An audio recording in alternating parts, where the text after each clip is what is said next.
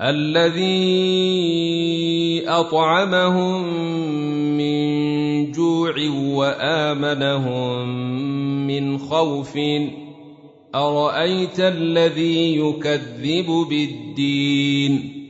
فذلك الذي يدع اليتيم ولا يحض على طعام المسكين.